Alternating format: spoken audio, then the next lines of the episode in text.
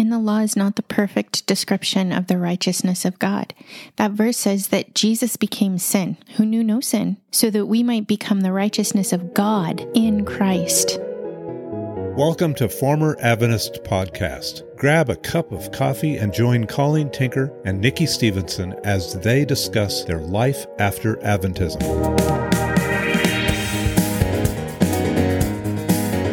Welcome to Former Adventist Podcast. I'm Colleen Tinker. And I'm Nikki Stevenson.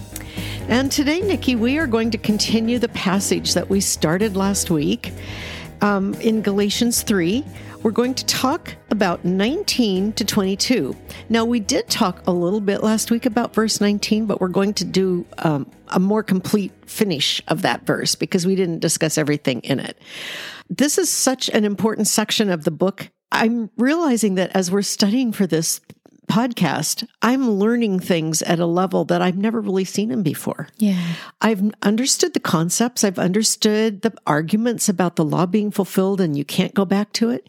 But some of the reasons and the implications, I'm seeing them with a new understanding. Mm-hmm. It's been a really exciting walk through this book. So we're going to continue in Galatians 3 today, but I want to remind everyone that we love hearing from you. You can write to us at formeradventist at gmail.com. You can go to proclamationmagazine.com and there you can sign up for our weekly Proclamation Magazine emails. Those come with links to our YouTube channel, to this podcast, to our podcast transcripts, and to our online articles and magazines. And also, I want to remind you that you can give us a five star review wherever you listen to podcasts. If you love this podcast, it helps this podcast to go to a greater audience when there are likes and ratings. So now, Nikki, I have a question for you. Okay. When you were an Adventist, what role did you think the law played in your righteousness? I think that I thought of it kind of as um, a map or a North Star, actually. It was, in my thinking, it was the transcript of God's character. And I was to strive to uphold it, to uh, model it to the world, to obey it completely and fully. And when I didn't, to repent profusely.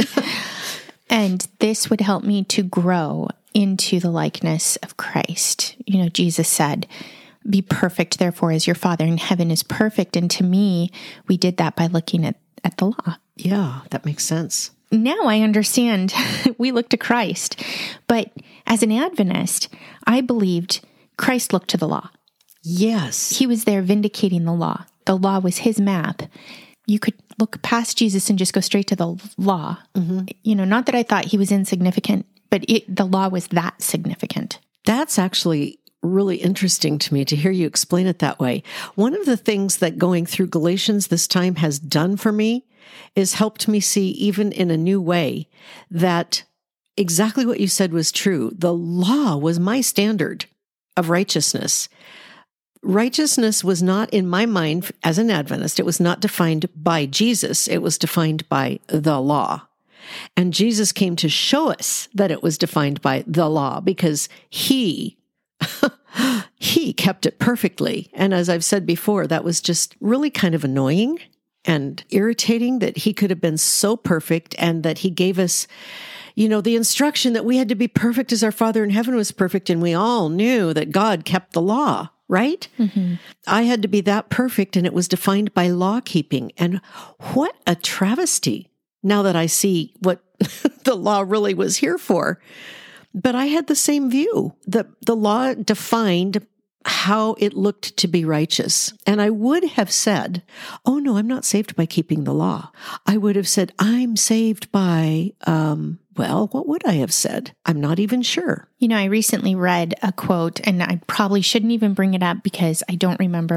I don't know how to reference it. Um, but I, I could if somebody wanted to know. I could mm-hmm. go back to my notes and find it. But I read a quote that described it was an Adventist writer, and they described the forgiveness of sins as being the forgiveness of our past sins. Yes. For me, thinking about that, then Christ saved us. We're saved by him paying for our past sins so that now we can go forward, not committing sins, Right. keeping the law. So it was it was like he took care of the past because obviously I can't, and now I'm responsible for the future. Yes, I definitely felt that. And if I didn't, I would fall from fall from salvation like I ever had it. Yeah, you don't ever really know, do you? No. But on either end, if you didn't have Christ, well then there's nothing you could do about your past. So Right. you can't be saved. But if you don't take care of the future, uh-huh. then you can't be saved. Which brings me back to that existential anxiety I always felt that was getting worse and worse and more intense as I aged. Just anxious all the time. I felt like I was always looking at the past and regretting what I had done wrong and looking to the future and scrambling to try to get my ducks in a row so my future would be better than my past. And today was completely missing. Today was just anxious. Yeah, there was no um, confidence. There was no knowing we're saved. In fact, Ellen said it was a sin to say we were saved. So the righteousness that I understood uh, that had to be mine in order to be saved was defined by the law, but I was like double speak e taught that I couldn't get to heaven by keeping the law. I had to have Jesus and I had to keep the law by the power of Jesus, which, which meant he somehow prodded my conscience, made me feel guilty, and then was somehow going to give me the power to have the willpower to resist sin. Mm-hmm. While I looked at the law to figure out how to behave, all backwards. Yeah, I don't know how they justify the doublespeak. Maybe they think that because the law can't deal with the past, that's why you can't be saved by the law. And maybe because I, I I actually sometimes suspect a more nefarious purpose, mm. Adventism really tries to look Christian. Yeah. And they really try to use Christian words to describe their doctrines. And that's one reason why Walter Martin was so confounded in the 50s when he met with the Adventist leaders. They have the most Christian sounding words of all the quotes Christian cults or the American religions it was easy for him to see what was wrong with Jehovah's Witnesses and Christian Science and Mormonism. It was not easy for him to see what was wrong with Adventism because the Adventists knew how to talk a Christian talk when they didn't mean the same things Christians meant. So we were just raised in a puddle of confusion. Mm-hmm. And that resulted in ongoing anxiety for which there was no resolution until I met the Lord. And it was a surprise. So, Nikki, today we're going to discuss um, Galatians 3 19 to 22. But for context, it's so important. What we're going to talk about today comes off of what we talked about last week. And I just want everybody to remember what we read last week. So, would you read from 15 instead of 19? Read from 15 to 22, and then we'll talk about 19 onward. Okay. Brethren, I speak in terms of human relations. Even though it is only a man's covenant, yet when it has been ratified, no one sets it aside or adds conditions to it. Now the promises were spoken to Abraham and to his seed. He does not say unto seeds, as referring to many, but rather to one, and to your seed, that is Christ. What I'm saying is this the law, which came 430 years later, does not invalidate a covenant previously ratified by God so as to nullify the promise. For if the inheritance is based on law, it is no longer based on a promise, but God has granted it to Abraham by means of a promise. Why the law then? It was added because of transgressions, having been ordained through angels by the agency of a mediator until the seed would come, to whom the promise had been made. Now, a mediator is not for one party only, whereas God is only one. Is the law then contrary to the promises of God? May it never be. For if a law had been given which was able to impart life, then righteousness would indeed have been based on law. But the scripture has shut up everyone under sin, so that the promise by faith in Jesus Christ might be given to those who believe. Thank you. This is an amazing passage, which I confess over the years has been just a little confusing to me. I've had to actually think it through almost word for word. And I realize, Nikki, how much my thoughts, my understanding of Bible vocabulary were originally formed by my Adventist worldview. It's unconscious. It's not something I deliberately did, but it's so profound that when I read something like this passage, I have to literally go word by word, phrase by phrase, and figure out what he actually means by the words. Mm-hmm. I can't allegorize it. I can't spiritualize it. I have to go, these words have to mean something. And it's been a learning curve for me. But when you s- sort of dig down under the surface, oh my goodness. Pretty amazing. Yeah. So um, last week we talked a little bit in verse 19 about what it means that the law was added because of transgressions having been ordained through angels by the agency of a mediator. Do you want to talk just a little bit about what Paul means that the law was added because of transgressions? We did discuss this last week, but just to sort of bring us up to speed and move into the rest of the verse. Why was the law given? Well, we know that sin existed before the law. Yeah. And we know the law came in 430 years after Abraham, after God called him out of Ur and made a covenant with him. 430 years later, he pulled the Israelites out of Egypt and then he gave them the Mosaic covenant, yeah. which is often referred to as the law. Mm-hmm. And usually, whenever Adventists hear the word law, that's the only thing they think about is the Mosaic covenant. But here he's, he's specifically talking about the Mosaic covenant.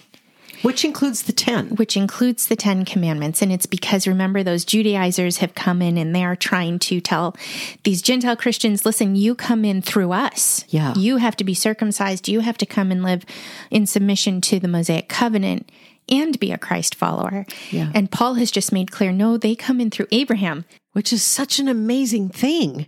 Yes. And, and this promise is through Abraham for all people, really true, even true Israel has to come to faith through Christ. It's yeah. it's their relationship to Christ ultimately that determines their their standing with God.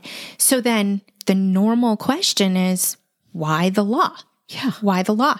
And we talked last week about the fact that while sin existed before the law, the law was needed to reveal transgressions. Yes. Which revealed that that sin is rebellion against God. Right. Because until the law existed, as we learned in Romans 5, sin was there. Death reigned, as Paul says in mm-hmm. Romans 5. Death reigned from Adam until Moses, even without a law. But where there is no law, sin is not imputed. People were sinning without always even being conscious of how sinful they were. They weren't even completely conscious that the things they were doing were sins. This is why Jesus said to the Jews when he was giving his Sermon on the Mount in Matthew 5 to 7, establishing his new law as the new lawgiver. This is why he said, You've heard it said, you know, you shall not commit adultery, but I say unto you, anyone who lusts in his heart has committed adultery already. And then he talked about marriage and divorce. And he reiterated that divorce was only lawful in this new law he was giving for purposes of adultery. And he said to the Jews, Moses allowed for divorce because of the hardness of your heart. And I realize now when I'm going through Galatians that that's actually really true. Before the law was given, before everything was spelled out, people didn't even understand that what they were doing was sinful. They were so hard hearted that to protect I think, to protect wives from abuse of their spouses, God allowed for divorce so people could be separated and avoid very dangerous situations. That's how I see it now. But he said, Moses allowed it because of the hardness of your hearts, but I say, and then he gives the new law for the church for fidelity in marriage and and working through things. But that's a different podcast. Don't you think that's connected to us being a new creation in Christ? We have a new nature in Christ. I've always been fascinated by the fact that before he went to the cross, he was speaking to his disciples, these people who'd given up everything to follow him. Clearly, they loved Yahweh he's speaking to them and he says, If you who are evil know how to give good gifts to your children, how much more will your Father in heaven give good gifts to you? He was speaking to believers. Yes. In Yahweh, and he called them evil.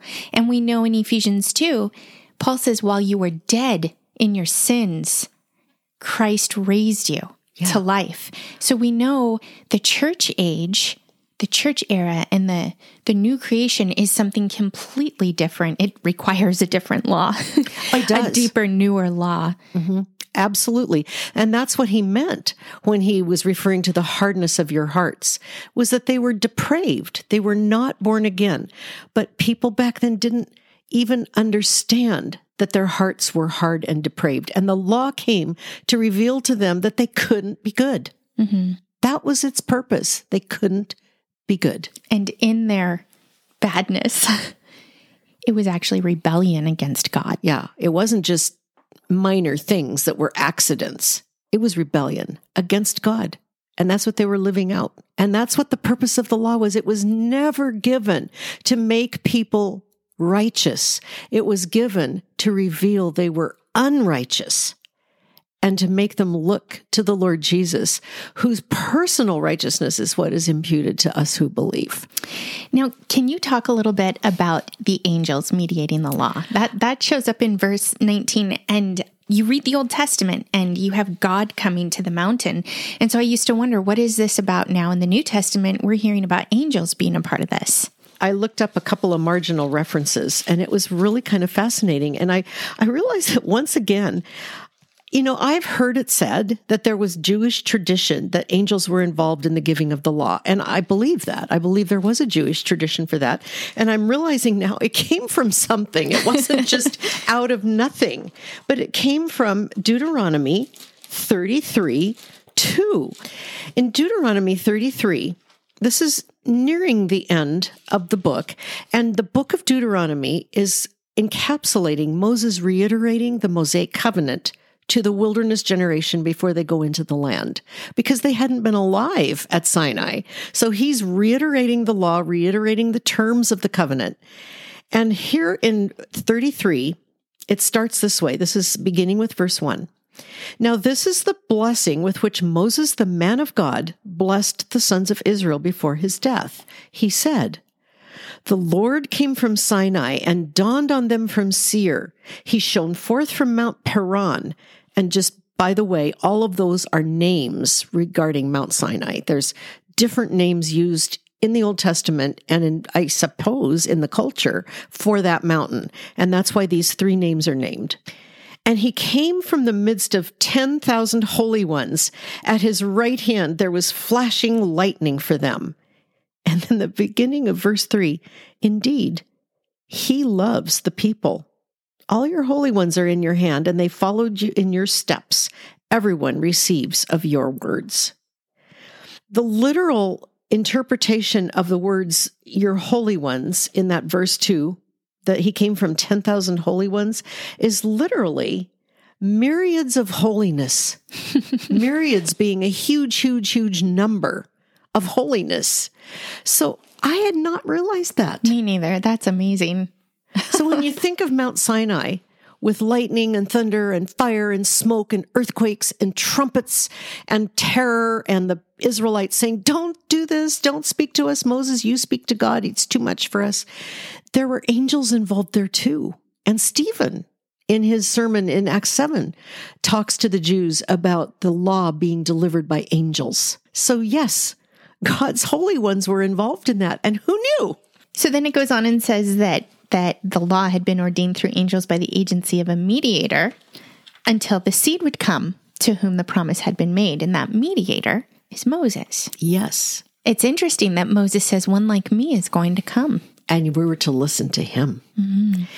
It's also significant to me that this verse 19, you know, that it was done by a mediator, by the agency of a mediator until the seed would come to whom the promise had been made. And that was the point of the last lesson we did, last week's discussion from 15 to 19. That seed to whom Paul is referring is the Lord Jesus, and that the promise of the seed given to Abraham was fulfilled in the Lord Jesus. That's his point. But then in verse 20, it goes on with the mediator idea a little bit more. He says, Now a mediator is not for one party only, whereas God is only one, which is a little bit of a confusing text. Mm-hmm. He's beginning here by talking about the Mosaic covenant, saying the law was ordained through angels by the agency of a mediator. And so we can understand that mm-hmm. how. It's really just descriptive of what we read about. God came with his angels, they were present, and he gave Moses the law, and Moses was the mediator between God and Israel, the two parties of this conditional covenant. And it was through Moses' mediation that God and Israel agreed on their terms. Mm-hmm. God says, This is what I will do. And Israel goes, And this is what we'll do. We'll keep all your words. We'll do everything you said. And Moses delivers the messages between them because the people don't want to hear from God directly. To think about this in our current legal situation, if you have two parties who have a lawsuit for some reason, often the court will appoint a mediator to try to work out terms of an agreement before anything goes to trial. So a court appointed mediator is representing actually both sides. They don't have a vested interest in the way this comes out. They represent the two opposing parties. They represent their will to the other side and try to work out a way these people can compromise and agree mm-hmm. on something that's good for both of them. That's a mediator. That's what Moses was in the Mosaic covenant.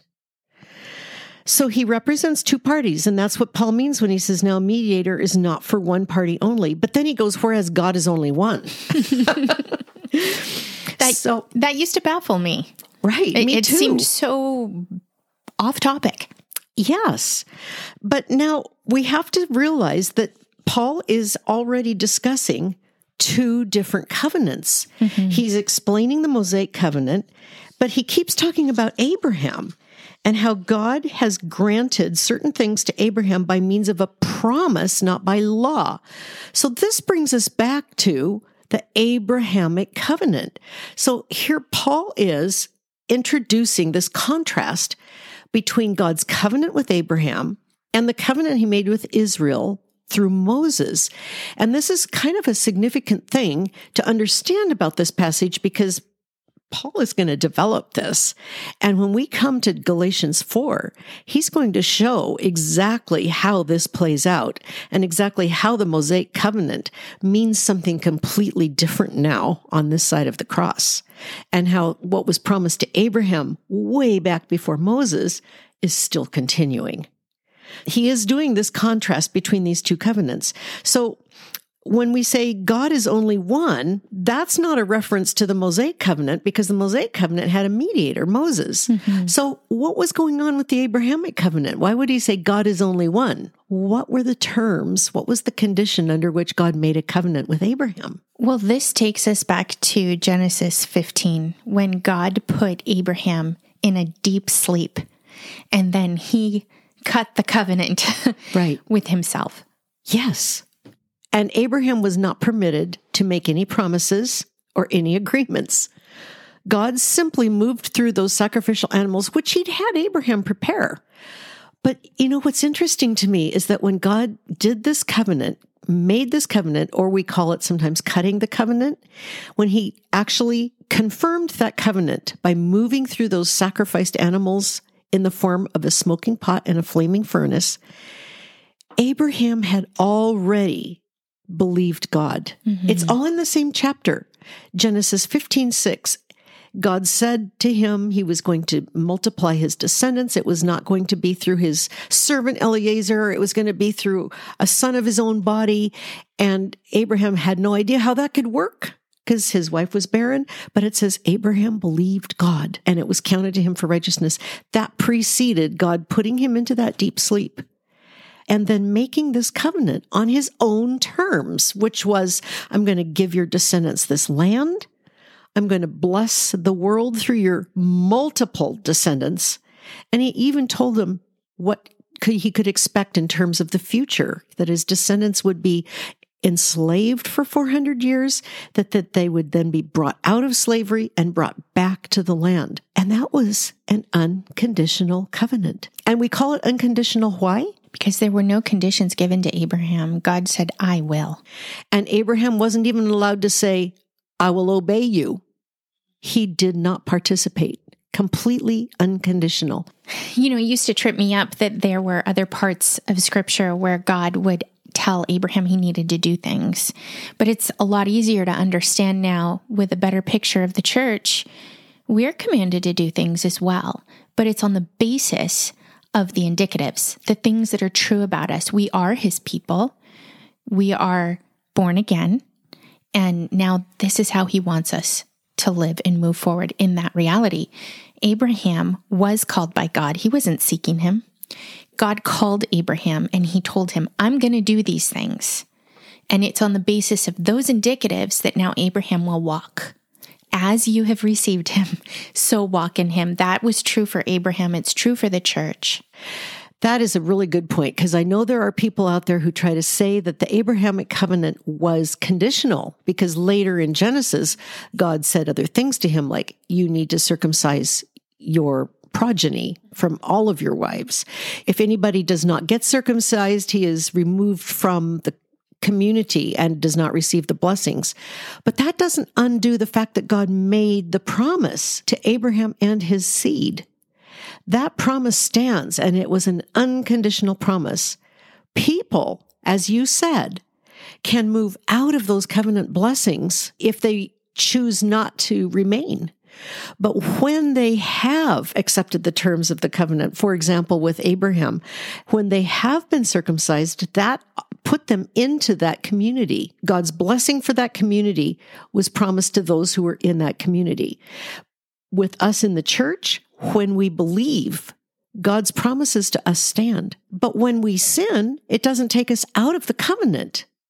It just means that we have to repent of the sin and learn to walk by faith because even believers will have works burned up if they're not based on the Lord Jesus. 1 Corinthians 3. Mm-hmm. That doesn't mean we're not saved, but it means that we don't receive the blessings that would have been ours if we had walked according to the indicatives. Would it also be right to think of the the mediator as the God man? Yes, I, I think that is fair. And I think that in this text, in verse 20, Moses is kind of doing a pivot. He was talking about the Mosaic covenant, which was administered by a mediator, and he's contrasting it with the Abrahamic covenant, which preceded it, which was entirely done by God without the participation of a man. But the interesting thing about that Abrahamic covenant is that when God confirmed that covenant, there were two objects that moved among those animals the furnace and the pot, both smoking. We can look forward to the new covenant and we can see that we could actually say that was made by the Father and the Son because we see that the Father and the Son are the primary participants in the new covenant. The Lord Jesus keeps all of the legal requirements that the old covenant demanded. He died the death for sin. He satisfied the wrath of God. He propitiated for sin. He broke the curse of death. And this was done with the Father without the participation of any other human. But Jesus was God and man. And that's the thing that this text can be seen as a contrast between the Mosaic covenant and the Abrahamic covenant, but there's also in view this foreshadowing of the new covenant, which Paul is going to go on and explain. That was also done by God himself with, we can see now, the persons of the Father and the Son. It says in 1 Timothy 2, 5 and 6, For there is one God and there is one mediator between God and man, the man, Christ Jesus, who gave himself as a ransom for all, which is the testimony given at the proper time. And what we see here is that Jesus is one. He, inside himself, he represents God, the offended party, and man, the party who is in rebellion against God. And as a man, he takes the imputed sin of all humanity and pays the price of human sin. And as God, he is omnipotent and enabled to take the sin of all of us. He didn't die a representative death. He died a substitutionary death for us all, for all who believe. So it is one man who mediates between us and God, and it's God himself who is also man. It's a miracle I don't know how to explain but it's still there. It's still the fulfillment of what Abraham experienced as he lay in his sleep and heard what God said. I just love how much is packed in that one sentence. That one verse, verse 20, contains so much theology. It's hard to talk about, but it's all there. I love how Paul just knows the arguments before they even come. and I remember when I was first leaving Adventism, I would be reading him and I'd have these, but what about, and then Paul would say, well, what about this? You might ask. And, oh, I mean, he knows the arguments and he says in verse 21, is the law then contrary to the promises of God? May it never be. And I know I, I had the law pitted against. It was like God had this plan A in the garden. Well, that didn't work. Okay, so plan B with Israel. Well, that didn't work. So now we're on plan C and they don't all work together. There's not an overall Yeah. You know, sovereign design to it. He goes on and says, if the law had been given which was able to impart life, then righteousness would indeed have been based on the law. So that completely takes away any notion that the law was ever a plan of its own. Oh, this will bring righteousness. That was never the plan. He had a different purpose from the beginning of time for the Mosaic covenant. And he says in verse 22 But the scripture has shut up everyone under sin, so that the promise by faith in Jesus Christ might be given to those who believe. And I want to add Jew or Gentile. Yeah. Sorry, I can't add to scripture, but I think Paul's going to flesh that out as he Oh, moves through point, the rest of really. this book. Because that's the point of Galatians. Mm-hmm. Yeah. So it's interesting. We see here that it was never God's intention to give us this decalogue that we would be able to try to keep so that we could be made righteous and saved. That was never the plan. It had a different purpose. You know, it was a kind of a new thought for me to go through all of this for the purpose of doing this podcast and realizing how I had to unpack these sentences, which just seemed a little bit vague to me. And understanding that part of the promises of God, which God promised to Abraham, involved mankind understanding that they needed a savior. He was sending a seed through Abraham's descendants. And then we would find out that Abraham's seed will ultimately include all who believe. But if we don't understand that we're depraved and that we need a savior, we're going to just, like I did as an Adventist, just walk right kind of next to that cross, look at it and go, oh, that's interesting, and walk on by. If I don't know that I am hopelessly by nature a child of wrath, there's no compelling reason for me to want a savior. The law came not to oppose the law, not to give a new way to be saved, but to enhance the purposes of the promise. It was a way to get humans who were blind in their sin to begin to wake up and see that they were sinful. I remember hearing Gary say once in a sermon that one of the best things you can pray for your unbelieving family is that they would know their need. And that's really what this does for us. It shows us our need. I think of judges. Everyone did what was right in their own eyes. Natural man can justify just about anything and moralize just about anything, but the law came to give us concrete, black and white. Condemnation. Yes. And it's interesting that he ends verse 21 by saying, If the law was able to impart life, then righteousness would indeed have been based on law. And I want to say, all of those people who are still Adventists or who are still locked in a legalistic system of religion, think about what Paul is saying here. The law is not given to show you what righteousness looks like. How do we know what righteousness looks like? Christ. Christ is the exact imprint of the nature of God. And it's Him. It's His personal righteousness that God imputes to us when we believe. It's not the righteousness of the law. It's not perfect law keeping that He gives us. It's not even perfect law keeping that Jesus gave us. Jesus gave us Himself, and that was how He was able to keep the law. He was God, He was over the law.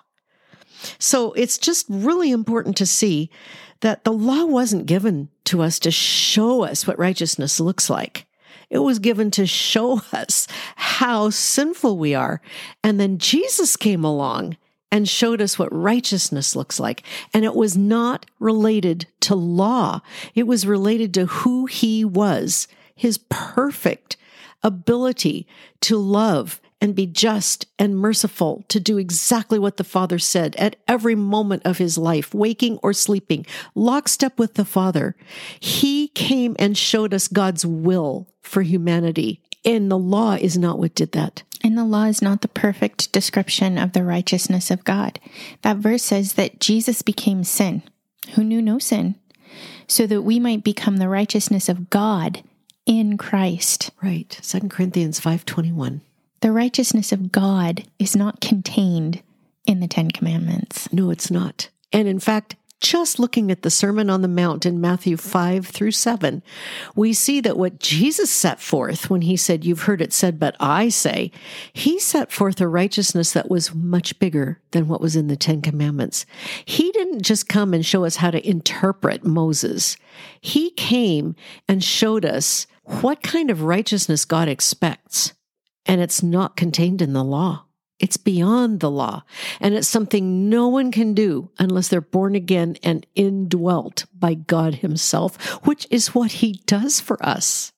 So in verse 22, Paul just completes that idea. But the scripture has shut up everyone under sin so that the promise by faith in Christ Jesus might be given to those who believe. How has scripture shut up everyone under sin? You know, in the S. Lewis Johnson sermon that we listened to that mm-hmm. covered this portion of scripture, he said that the word used there is the same word used when um, the Bible talks about the disciples casting a net into the water and it contained, it captured, it shut up all those fish. So I think of this now, no one is without excuse. It contained all the world, all of people in sin. Yes. It revealed Jew and Gentile both are guilty before God. And it makes me think of Paul saying, As to the law, I was blameless. Right. So clearly, well, God's word is infallible and inerrant. So we have to believe that Paul is not lying to us when he says that. Clearly, that wasn't his means of righteousness. If he was blameless before the law, he still stood condemned in need of a savior. That's so true. He still needed to meet Christ. Right. And you think of the rich man who came and said, I keep all of the commandments. And Jesus told him that wasn't enough. Righteousness doesn't come that way. And being contained and exposed as a sinner shows us our need. Yeah. And that's what scripture does for all people. And for those who say, as I used to say as an Adventist, well, God knows my heart. I'm just not quite able to do this as well as I should, but He knows my heart. He knows I'm sincere. He knows I don't want to break the law. This reminds me of an illustration that I read in J. Vernon McGee's commentary on this passage. And his example was there's a tall building and three men go up there. They're working on it. They're doing some construction. The supervisor comes up to the roof where these men are, way over the street below, and says, Be careful that you don't get too near the edge. And one man who looks down and sees how far it is says to himself, I don't think I'll die if I step off. I mean, it would be interesting to see what would happen. I, I don't want to die. I don't want to disobey the supervisor, but I can't see that this is a, a mortal problem. And he jumps over the edge of the building. And McGee said, like about the 10th story, somebody inside the building sees him going by and says, how are you doing? And he's going, I'm fine so far. but then a few minutes later, he's on the street dead. Now, another man up on the roof just got too near. He was distracted. He was looking around and he accidentally fell off. He didn't intend to fall off. It was a total accident. It was not deliberate, but he ended up dead. And the third man was suddenly accosted by some people who had followed him up there, some people who had something against him. And they took advantage of his situation on this tall building and pushed him over the edge, and he fell to the street below where he died. And McGee's point was this. All three of those men were equally dead. They all reached that street below by different means. One did it intentionally, thinking it couldn't be that harmful. One was a complete accident, not intending to break the law of gravity. And the other was something done to him by thugs and pushed him off. But they were all dead. And that building is like the law. It doesn't matter how sincere we are. That we don't want to break the law, that we want to keep the Sabbath, that we want our diets to show that we believe our bodies are God's temple. It doesn't matter how hard we try or how sincere we are. If we are living by the law, we are under a curse of the law. It's a curse just as powerful, just as eternal as is gravity. And we are helpless. We are dead. And Jesus comes along and fulfills the law in himself, takes the curse, and it is forever a non issue for those who are alive in him. Now we live by faith in the one who saved us, and we walk in the same way we're saved by faith. And the sins of the flesh, as Paul explains in Romans 7, don't take us out of salvation. They don't push us over the edge of the building once we are safe in Him because we're in Him. His righteousness is attributed to us by the Father because we've trusted and believed. And we're safe from being condemned by that law of gravity, that law of death that the law brings us. And if you haven't yet trusted Jesus, who took the curse of the law for you. Bring him your sin and trust him, and you'll be safe. If you have questions or comments for us, write to us at formeradventist at gmail.com. Visit proclamationmagazine.com to sign up for the weekly emails containing new online articles and other ministry news every week. You can also find a donate tab there if you'd like to come alongside the ministry with your financial support. Don't forget to like and subscribe to the podcast and please share it with your friends. And join us next week as we look at Galatians 3, verses 23 through 29, where we learn further what the purpose of the law was. And we'll see you then.